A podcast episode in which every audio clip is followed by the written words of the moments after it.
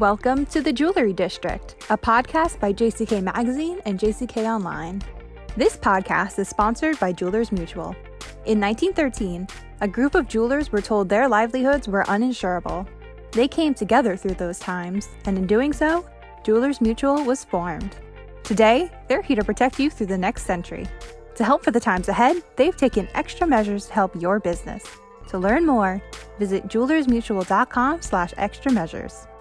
Today, JCK's Rob Bates and Victoria Gomelsky will be discussing this summer's retail landscape as some states ease their COVID 19 restrictions.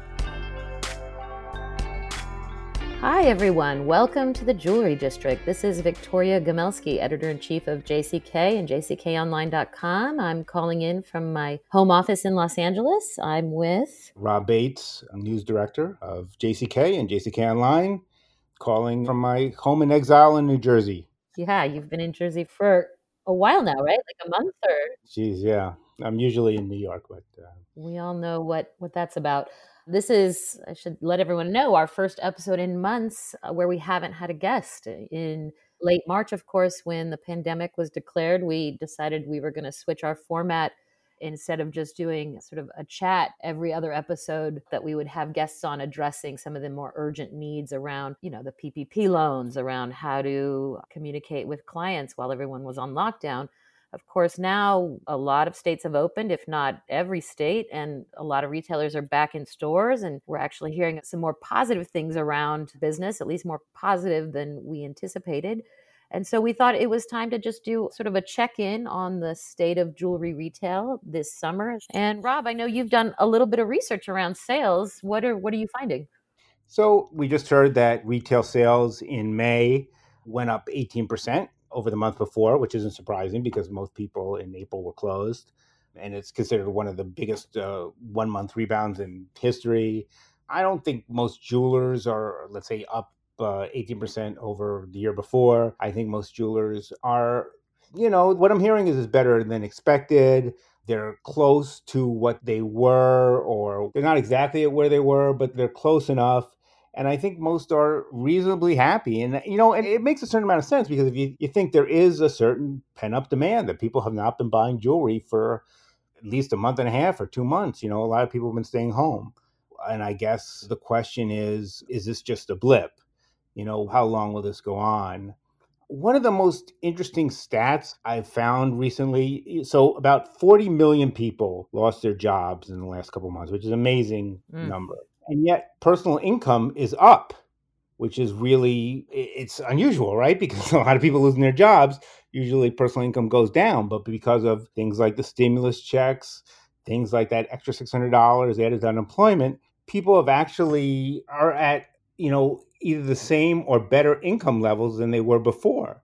So there is a certain amount of government financed purchasing power. I think the question is what's going to happen when all that ends, if it does end at the end of July. Mm-hmm. There's a couple interesting stats I saw that a lot of the fall in economic activity has been from rich consumers, right? A lot of the decrease in the economy is because wealthy consumers are not spending as much as they were. So you ask, why aren't they? Well, because what do rich people tend to spend money on? They tend to go out, they tend to travel, they go to nice restaurants, and they haven't had a chance to do that one interesting stat I found is 20 to 30% of luxury industry revenues are generated by people traveling. So when people travel, they tend to go to these fancy places and buy all sorts of fancy stuff. And in particular, I mean, one of the biggest drivers of the luxury industry is Chinese consumers. I think it's about a third of luxury purchases is from Chinese consumers, and they mostly spend that overseas. And of course, now they're all staying home and they're tending to spend all that money in their home countries. There's also a huge decline in what they call the near affluent. And these people have pretty much reduced their spending. And they're a lot of the basis of the luxury market because these are people who aren't rich, but kind of want to look like they're rich. Which is, you know, a lot of the big luxury brands basically depend on, you know, like nouveau riche kind of people with something to prove. Yeah, aspirational. And now this group is in danger of losing their jobs, they're in danger of losing part of their incomes. So their spending power is definitely decreased. Well, so there's a lot going on here because there's Chinese consumers who are staying home in China, obviously. Although I think that for our audience, that's a little less relevant. I mean, I think if you're a Place Vendôme jeweler or, you know, you're in Zurich and you're used to welcoming a horde of tourists on a bus, you're taking a huge hit. But I think for most of our listeners, there was a wave of Chinese tourists a few years ago in big cities, San Francisco, New York, LA, obviously, but less so. I think that's lessened over the years anyway. But that is the worry, really, because I think for a lot of our listeners, a lot of our readers, it's that $5,000 purchase that may be in jeopardy now. The other weird thing is that in America right now, it's very uneven as far as who's open and who's not open. And right now, New York and New Jersey, where I am, is just beginning to reopen. And I think California is in stage two or stage three, correct? Two, I think getting to three. Yeah. And then there's some states that are just in stage we don't care. We're just like we're we're opening, we're doing it. And I think you know those places are obviously doing okay, but what's scary, and this probably shouldn't be a huge surprise to people, you're seeing an increase in COVID cases.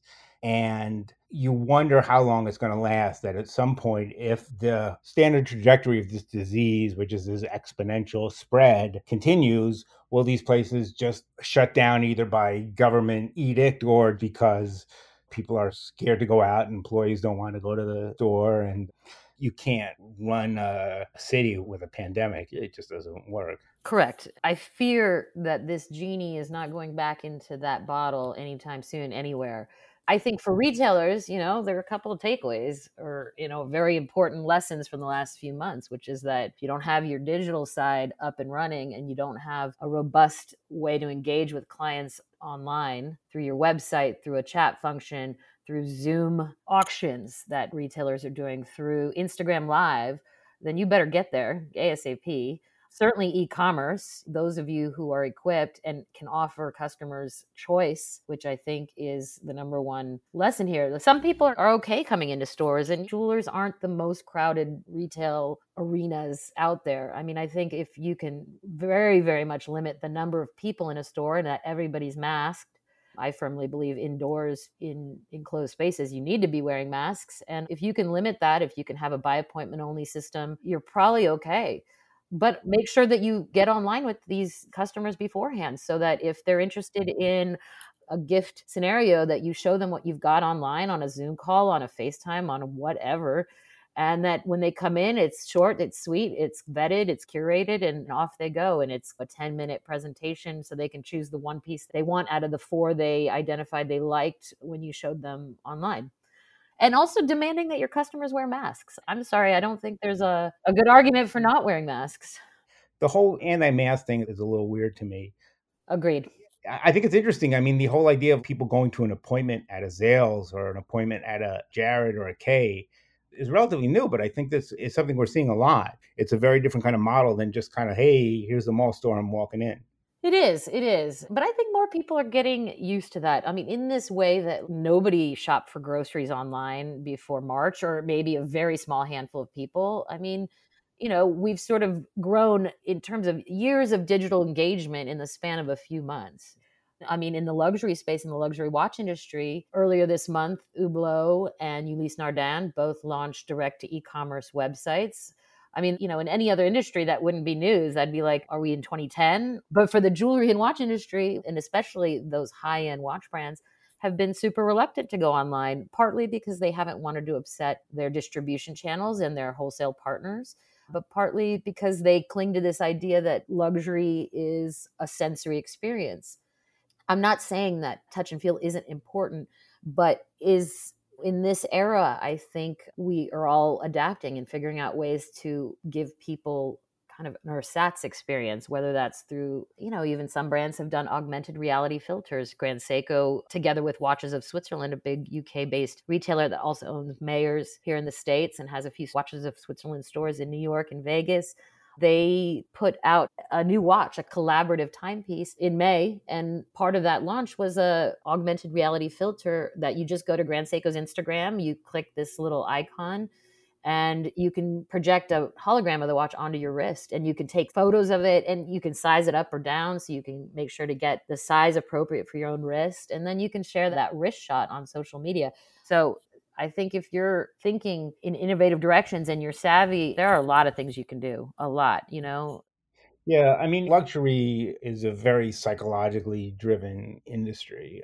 And I think that's one of the things that the luxury brands are struggling with is how do you recreate that experience in somebody's living room or bedroom or whatever. You know, what's interesting is that, you know, for a long time there was all this talk about experiential retail that people would go and there would be concerts and there would be fun things to do. And now I think that model will still be valid going forward, but is not really suited for this particular time when everybody's sitting at home and people don't want to cluster together. Right. You know, one way to do this, and I spoke to Greg Simonian, who's the president of Westime, which is a high end watch store here in Los Angeles. They did something in May, which a lot of people are doing. It. I'm not going to say this is groundbreaking, but they basically had a Zoom happy hour with like 30 clients they invited. It was with Breitling, and they were basically introducing the novelties. And so Westime invited 30 of their clients. They contacted a local distiller they put together a cocktail making kit on how to make the perfect old fashioned. They hand delivered it to all 30 people that responded. Everybody came except one person who apparently fell asleep and was super apologetic about missing out on the Zoom.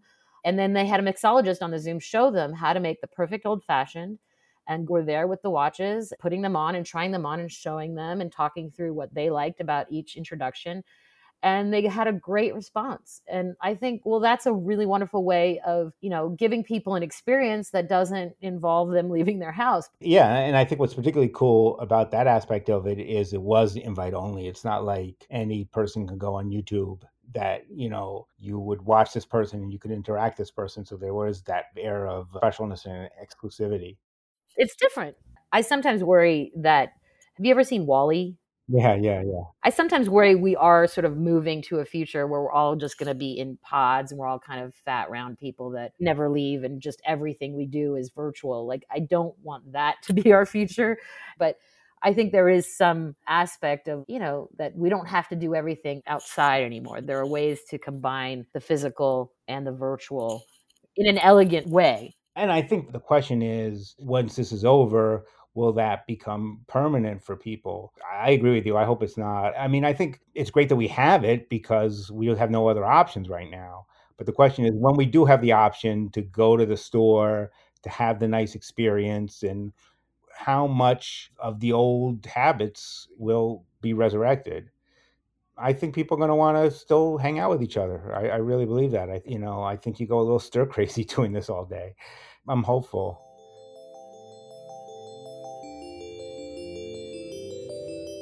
If you're a fan of podcasts, you know that listener reviews is what helps make them possible. Help spread the word. Please rate, review, and subscribe to The Jewelry District on iTunes or Apple Podcasts. And now, back to the show.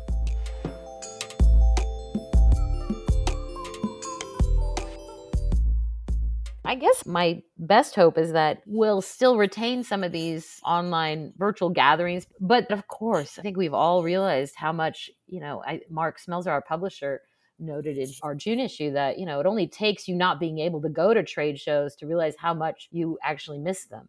I've heard a lot of people say, like, wow, I really miss trade shows, you know, which is not is something you hear a lot.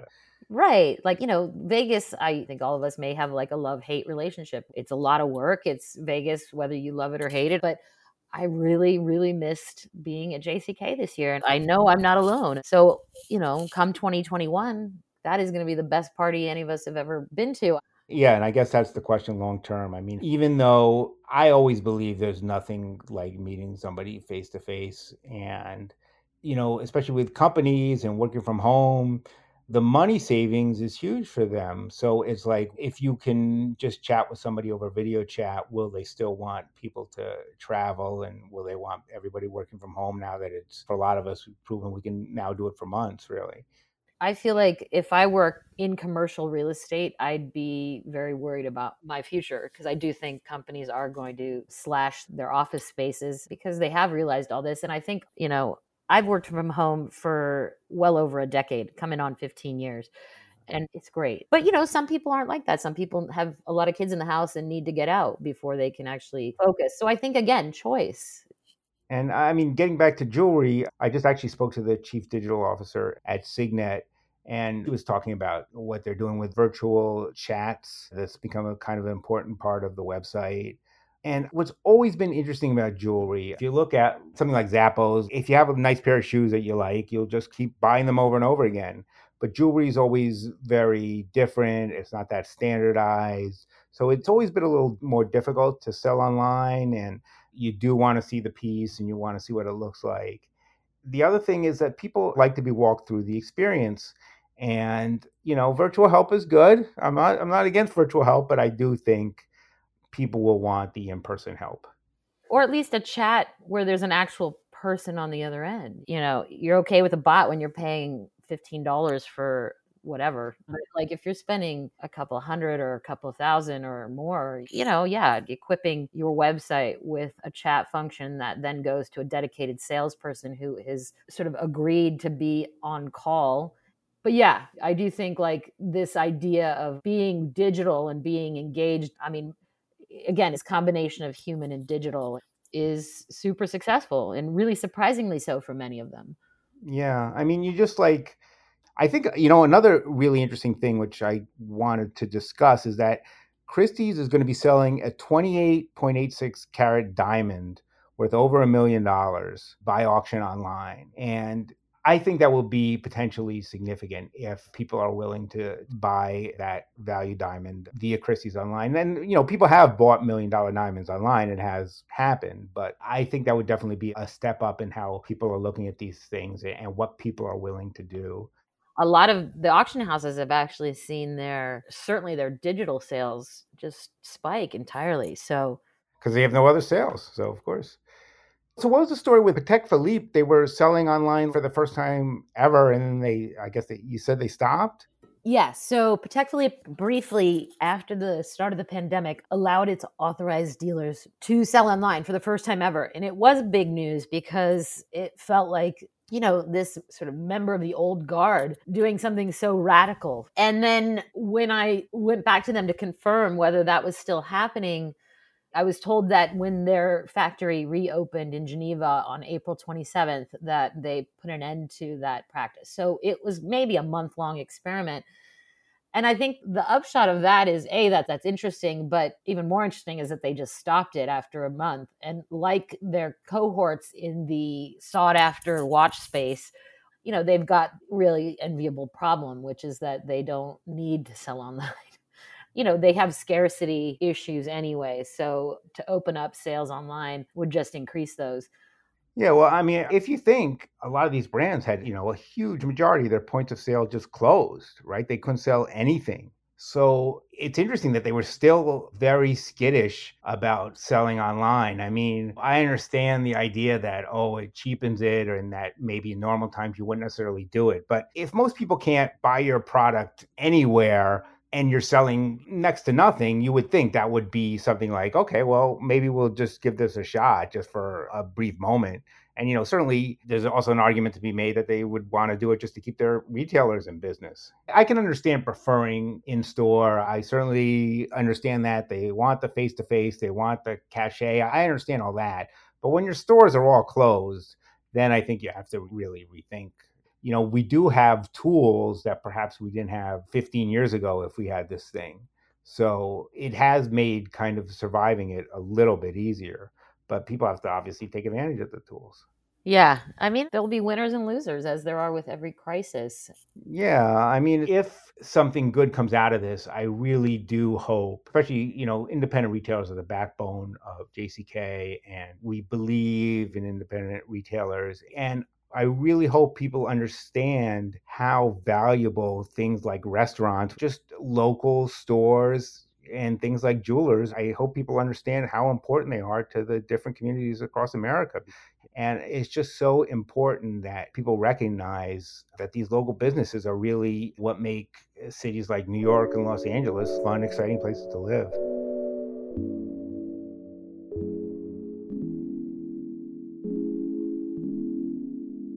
Thank you for listening to the Jewelry District. I'm Katey Clifford, co producer alongside Kathy Passero. Our editor is Olivia Briley. If you like what you've heard, please rate, review, and subscribe to our podcast wherever you may listen. We hope you join us next time on The Jewelry District by JCK, sponsored by Jewelers Mutual.